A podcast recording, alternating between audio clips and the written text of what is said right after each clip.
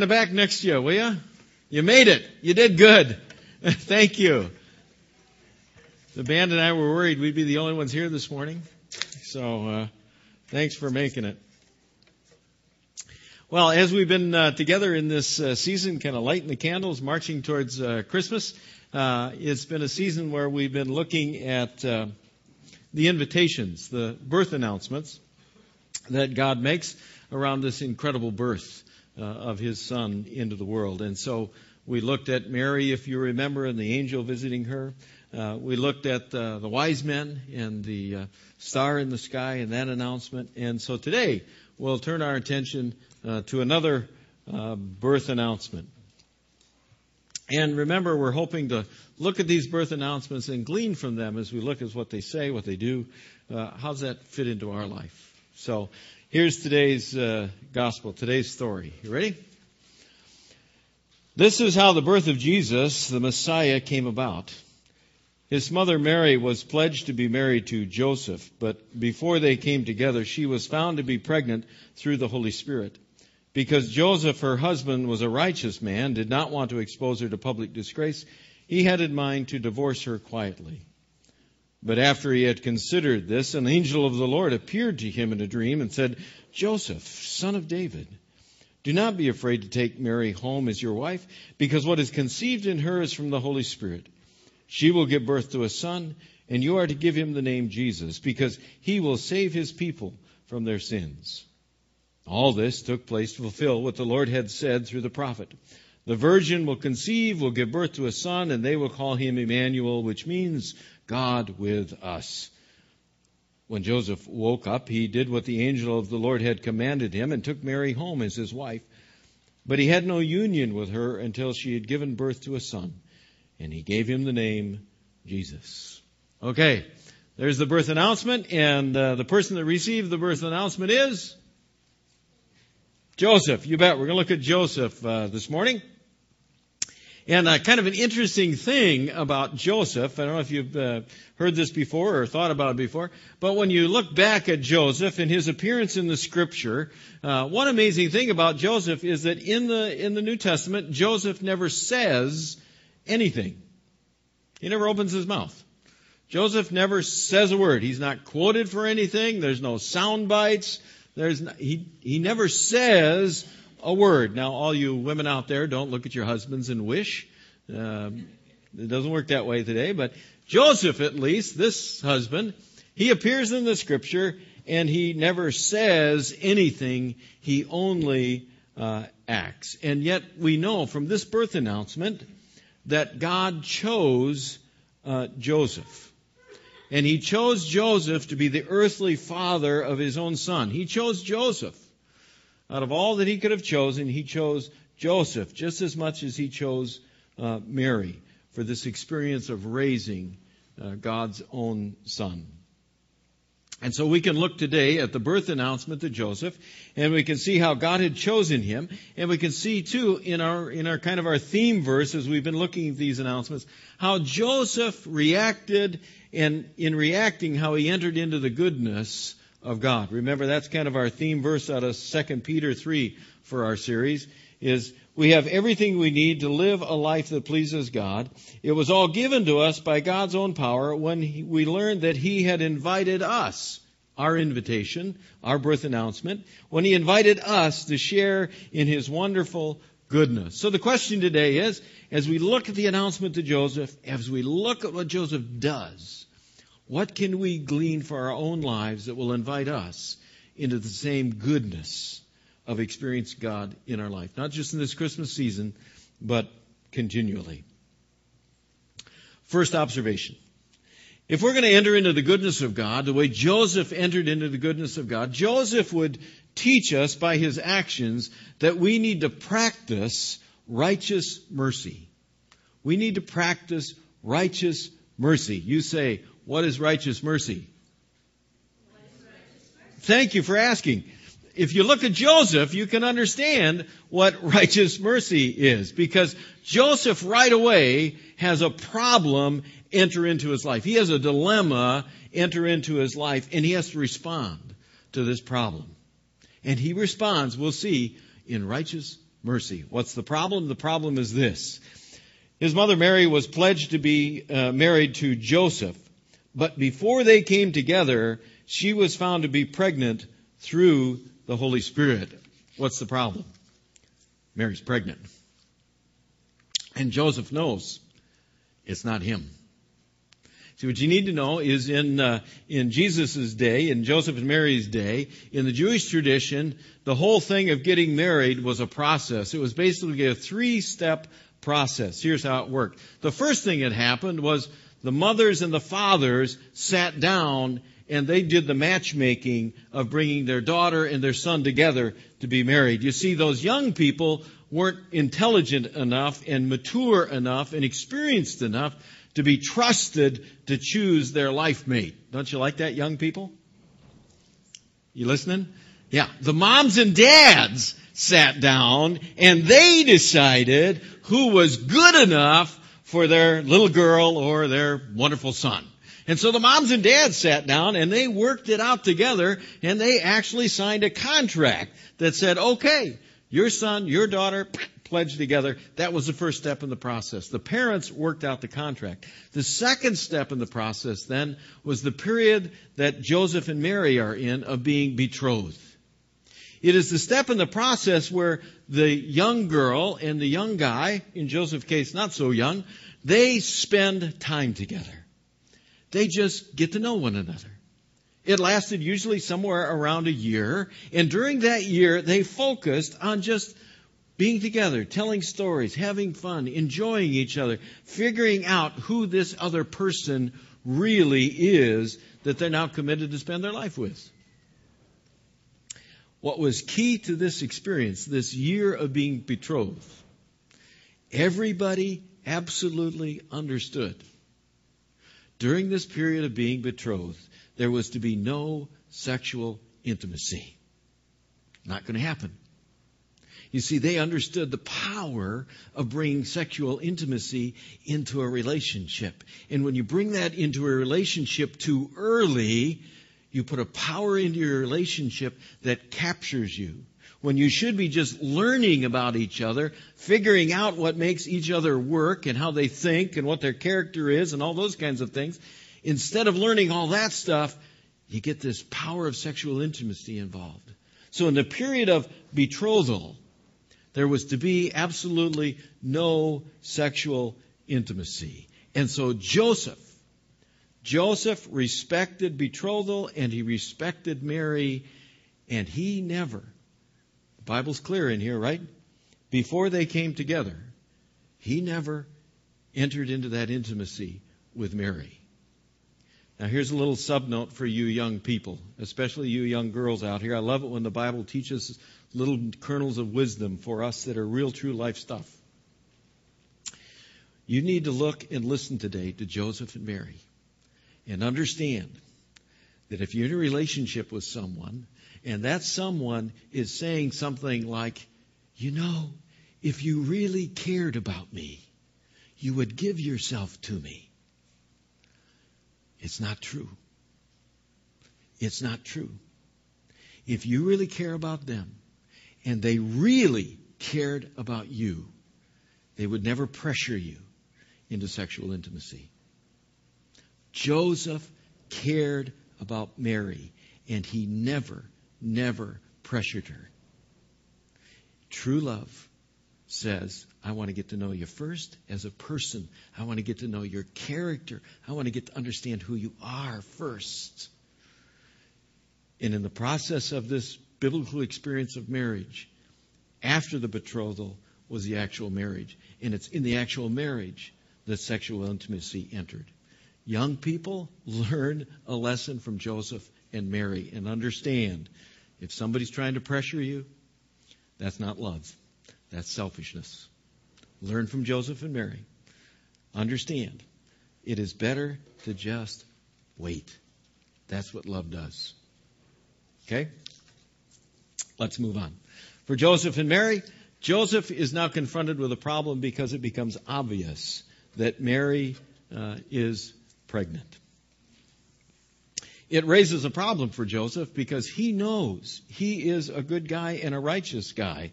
The Bible says, because Joseph, her husband, was a righteous man. You see that?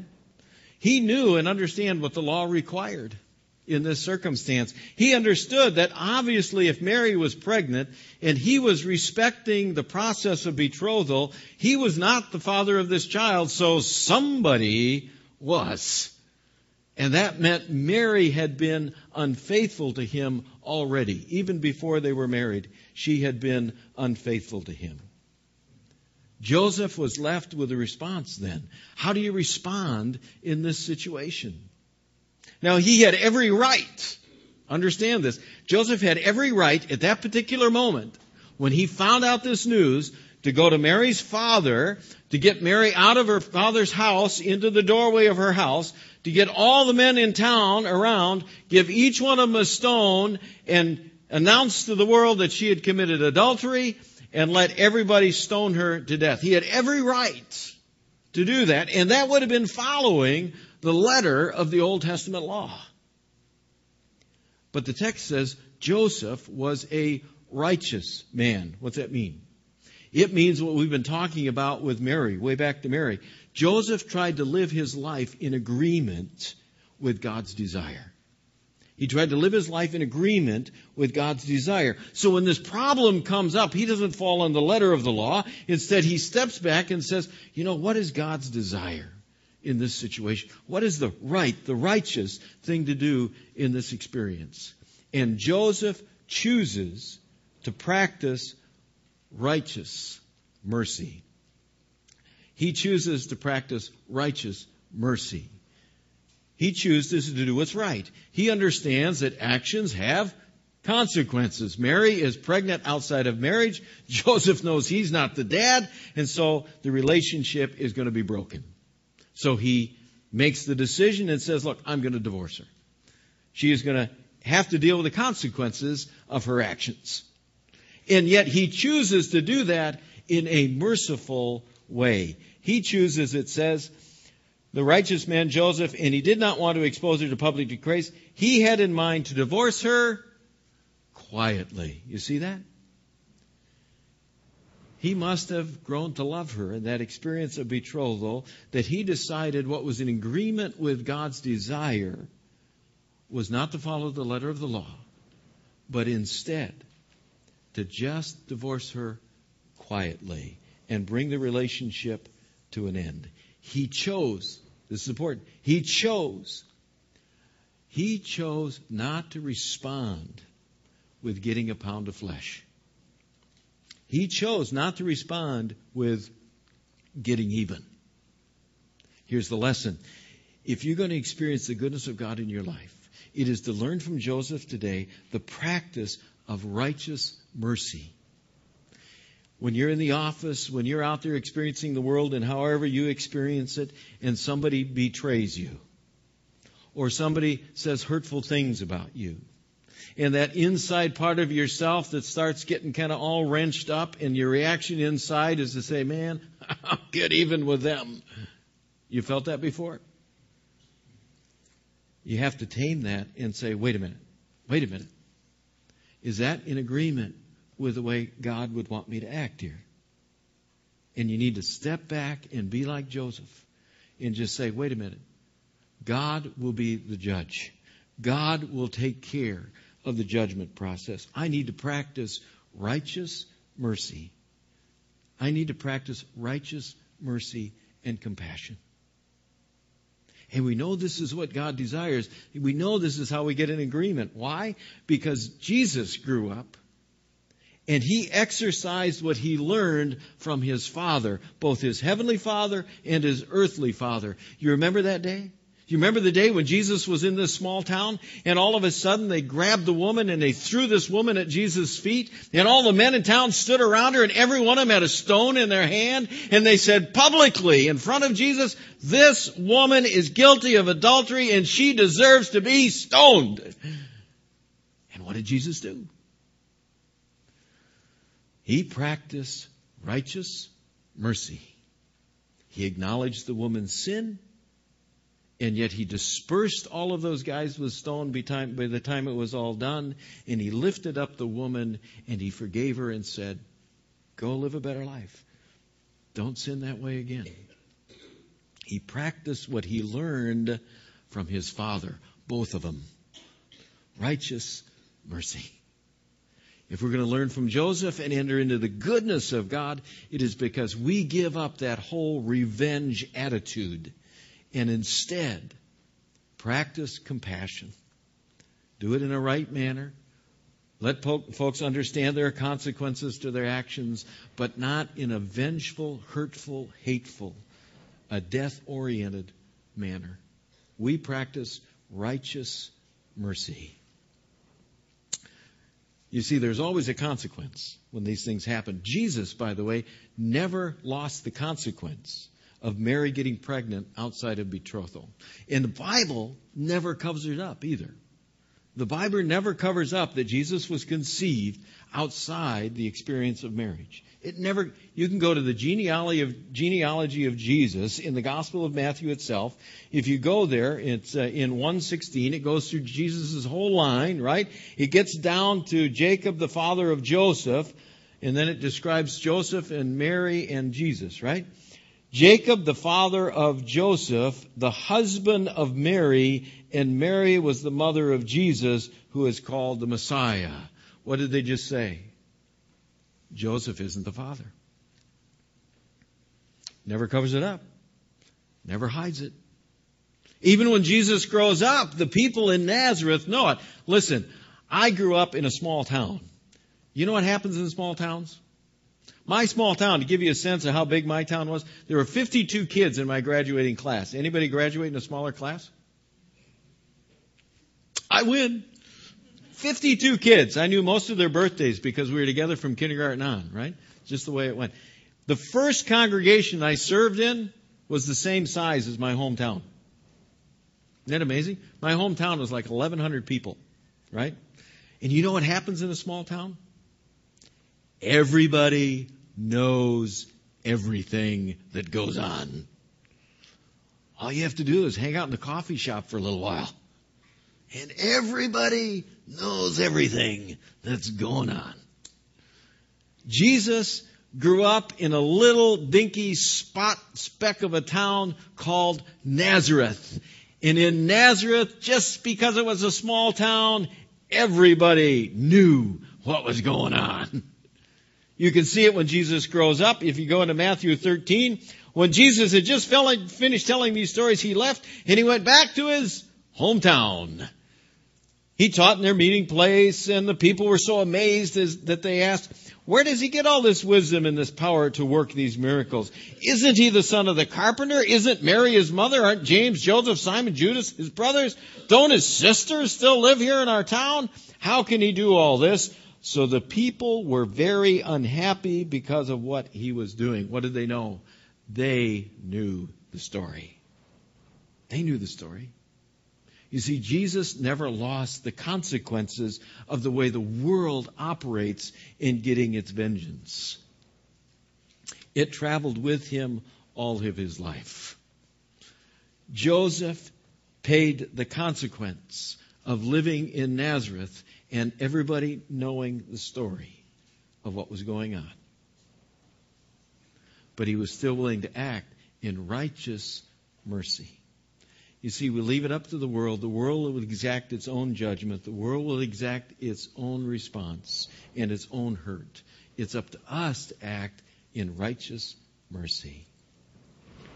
Thankfully, God intervened. God intervened in Joseph's life. If you go to verse 20, it says, But after he had considered this, so he's thinking about what to do, he's made up his mind, righteous mercy is the way to go, then God intervenes. An angel of the Lord appeared to him in a dream and said, Joseph, son of David, do not be afraid to take Mary home as your wife, because what is conceived in her is from the Holy Spirit. Now, you folks out there that like really neat little Bible things, this is a Bible moment. You ready? I even highlighted it for you. See the title that the angel gives Joseph? Right? What is it? Son of David. See that? Joseph, son of David. This is really neat. That title in the New Testament is applied to only two people. Guess who the other one is? Jesus. This title is applied to Jesus and to his earthly father, and that's it. Isn't that cool? What is this angel doing? How could this angel take this title that, that seems to be reserved for Jesus, and yet when he greets Jesus' earthly father, he applies that title to Joseph? What is this angel doing? You see, this angel is emerging into Joseph's dilemma, and he's made this decision about what the righteous mercy thing is to do. The angel emerges in and says, Joseph, remember, you belong to David's line. You belong to David's line.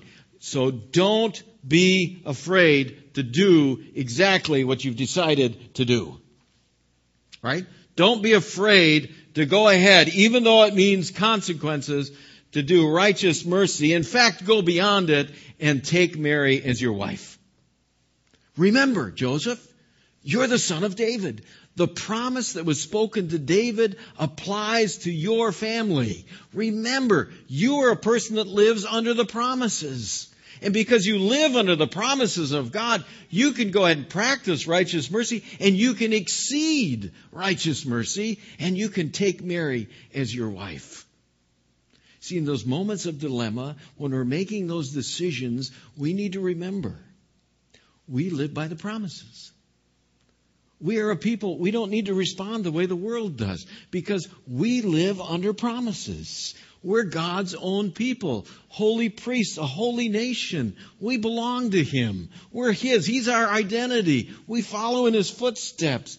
Joseph, son of David, remember, your family lives under a promise. So don't be afraid when you act in righteous mercy and when you exceed righteous mercy.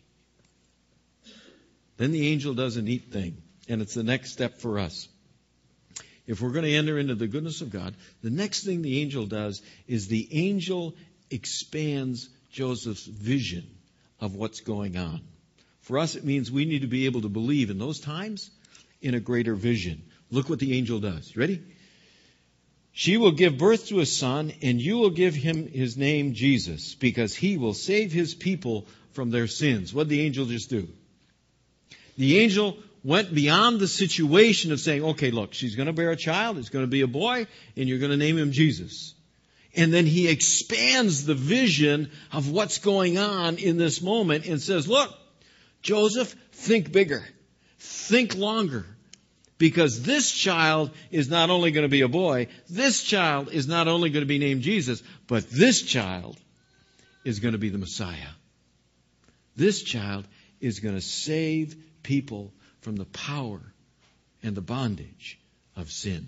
Joseph, think bigger. Expand your vision. See, when we get in those experiences of turmoil and, and when our gut's churning and we're thinking about getting even and we have to push ourselves to practice righteous mercy and even find ways to exceed it, we need to step back, remember the promises, and expand our vision. Expand our vision and remind ourselves, wait a minute, this is not what my life is about. This experience of betrayal is not the sum total of what my life is supposed to be about. I can't get captured by this small experience in the scheme of my life. God has something greater in store for me. I am His. I'm of the line of David. He's got something greater. We need to be able to step back, get in agreement with God, practice that righteous mercy, exceed righteous mercy, and expand our vision of what God has in store for each one of us. And remember, when this happens, God can bring to you a confirming word if you just turn to the scriptures. In these times of decision, God can bring to you a confirming word if you just spend your time in the scriptures. Now, I've told you that before, right? You've heard me say that before? This is where you say, yes, Pastor, we've heard that before. Okay, now I'm going to show you something really cool. You ready for this?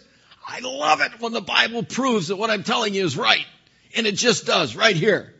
Joseph is in the middle of the experience. The angel comes and says, remember the promise. Joseph, you've had your vision. And you know what the angel does? The angel confirms it with a Bible passage.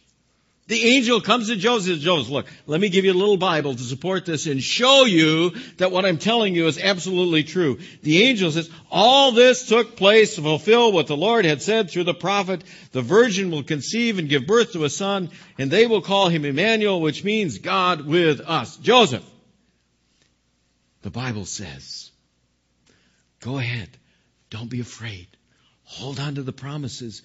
Practice righteous mercy. Exceed righteous mercy because you're a child with a greater vision of what God can do in your life, Joseph. He's got more in store for you.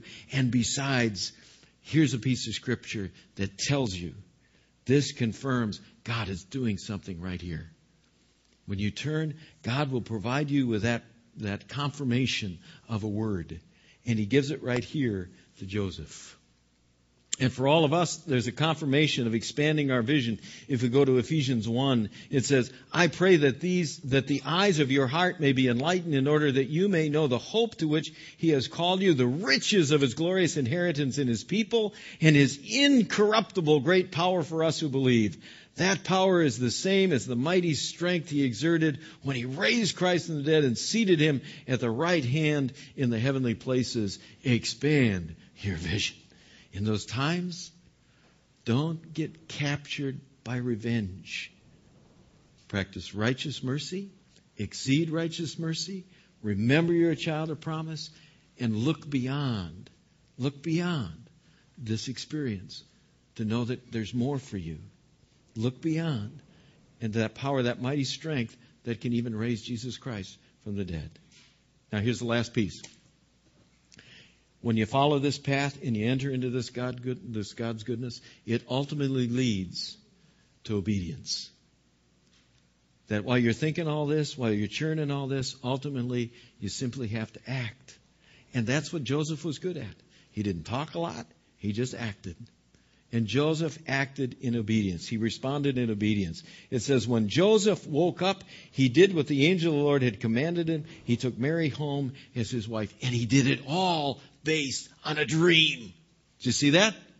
He did it all based on a dream. Wait a minute. How many of you folks have gone to bed, woke up the next morning, and, and somehow you woke up and said, man, I had, I, I had a dream, but nah. Well, you know, I wonder if God was talking to me in this dream, or, you know, I got this great vision of what, maybe this is a, nah. You hear what I'm saying? How many times has God come to you and planted that kernel of some seed of vision, some seed of possibility, and somehow the world wakes you up to reality and you end up backing off and saying, nah. Joseph woke up, he had the dream, and he responded in obedience. He responded in obedience. And he responded again in obedience, and he responded again in obedience, and he responded again in obedience. He not only took Mary home as his wife, but it goes to verse 25, but he had no union with her until she gave birth to a son.